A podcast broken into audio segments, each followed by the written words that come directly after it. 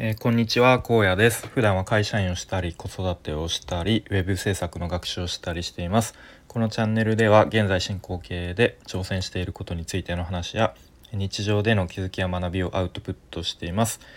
えー今日ちょっといろいろ話したいことがいくつかあってどうしようかなと思ったんですけど、まあ、割と、えーリアルタイムというかホットな話題をえー忘れないうちに話したいと思います。で DAO についてですね、まあ、最近というかまあここ数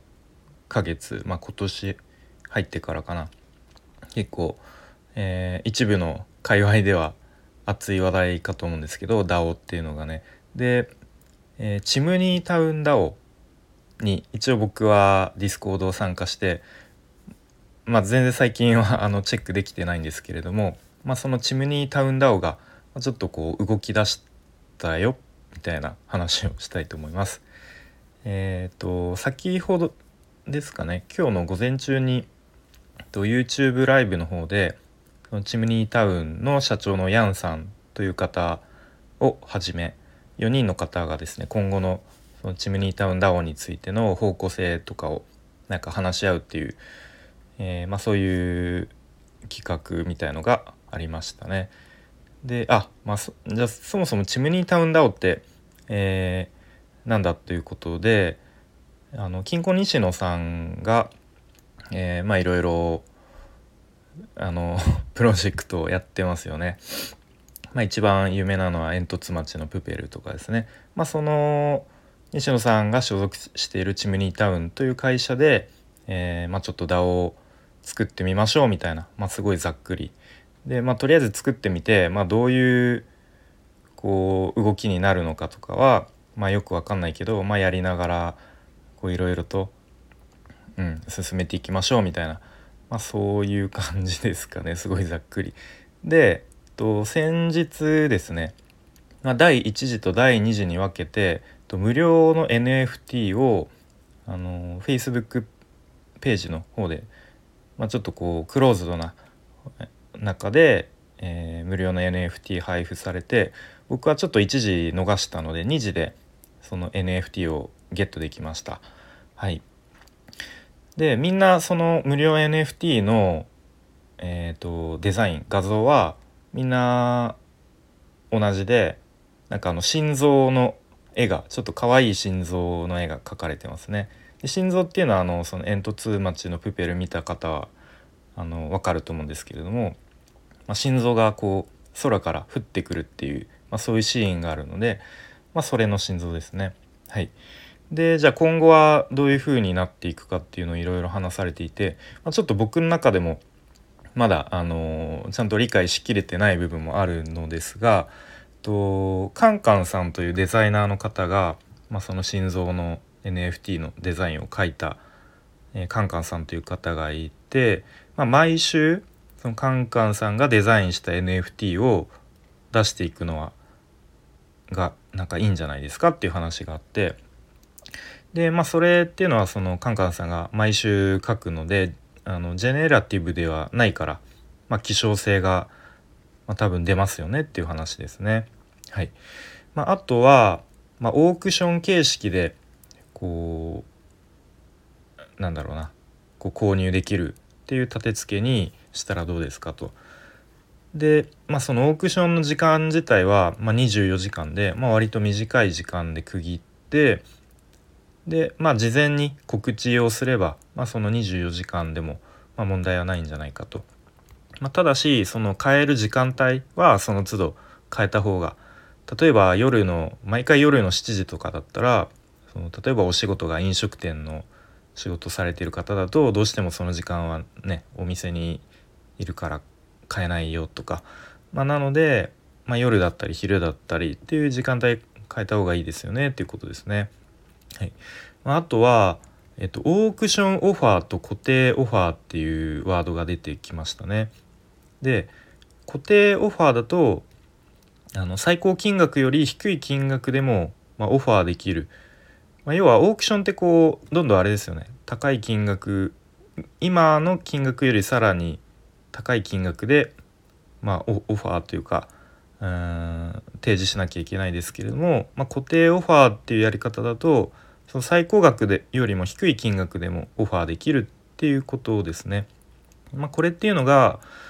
まあ、やっぱり、あの、最高額よりももっと高い金額出せないっていう人でも、まあ、オファーするっていう経験自体が、あの、できるっていう面ではいいよねっていう、まあ、ただし競り合いっていう感じはちょっと出にくくなりますよねっていう、まあ、そんな話がありましたね。はいあとはですねまあそもそもそのチムニータウンダオっていうのが初心者に優しく、まあ、かつ、まあ、変な人には入ってほしくないよねっていうところであのオープンシーに出すとこうまあいろんな人があので出入りというかいるので、まあ、ちょっとその変な人が入ってくる可能性っていうのはどうしても出てきちゃいますよねっていう、まあ、そこをどうするかっていうところでえっ、ー、とあとはさっき言ったようにと1時と2時の無料 NFT の配布の時はクローズドな場所での、えー、募集だったので、まあ、そんな変な人は入ってこなかったですよね。まあ、ただ、えっと、転売目的の人っていうのが、まあ、例えばいたとしたらこうアドレスをね複数作ってで、まあ、複数無料で NFT もらってでまあオープンしてで売りさばくみたいなことも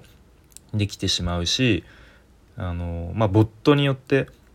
もう一気にもうプログラムで全部買い占めるっていう可能性もこうやり方としてはできてしまうっていうことが、まあ、ちょっとそういうリスクが今考えられるっていうところだそうですね。うん、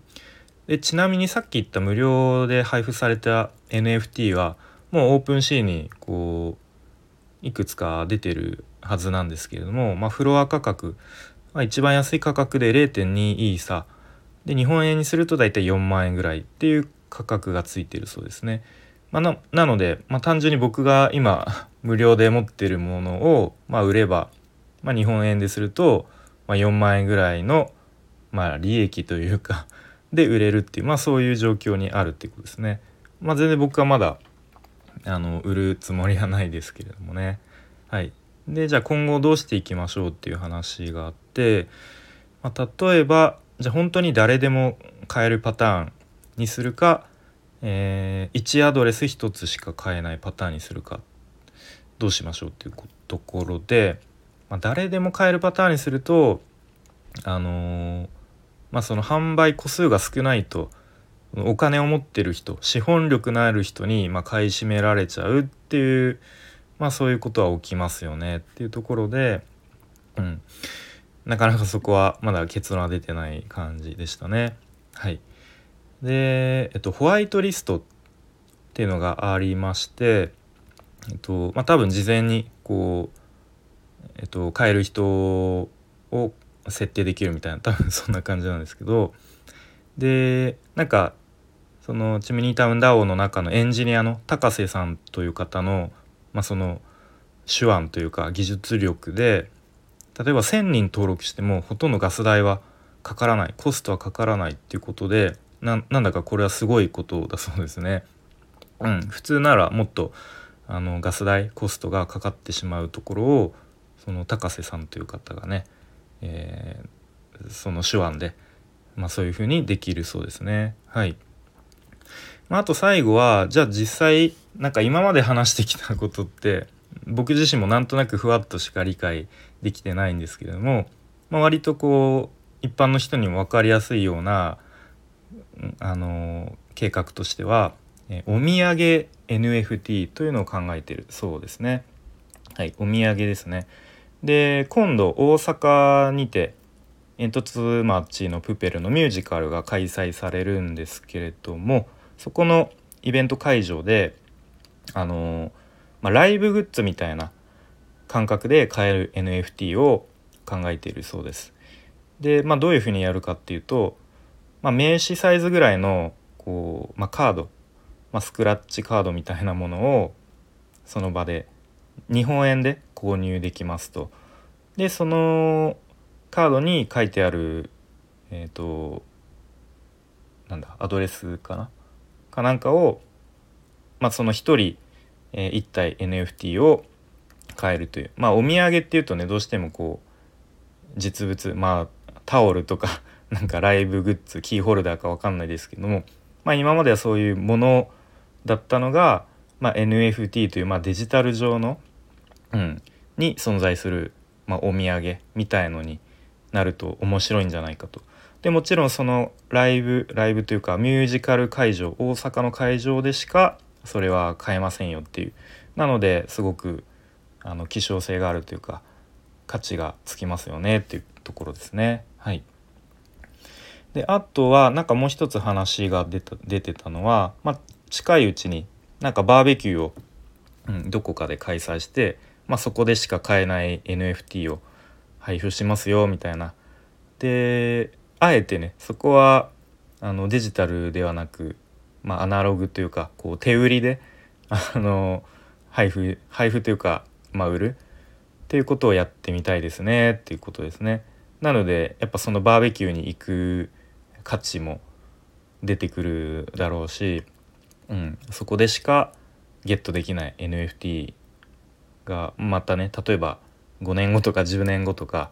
まあ、価値が出る可能性もありますよねっていう、まあ、そういう話が出てましたね。はいまあ、そんな感じで、まあ、さっきも言ったように初心者に優しい DAO にしたいから、まあ、いろんな入り口があっていいよねという、うん、なんか一部の人しか入れないとか知らないとかそういうことではなくてなんかいろんな入り口があっていいんじゃないかというそういう話がありましたね。はい、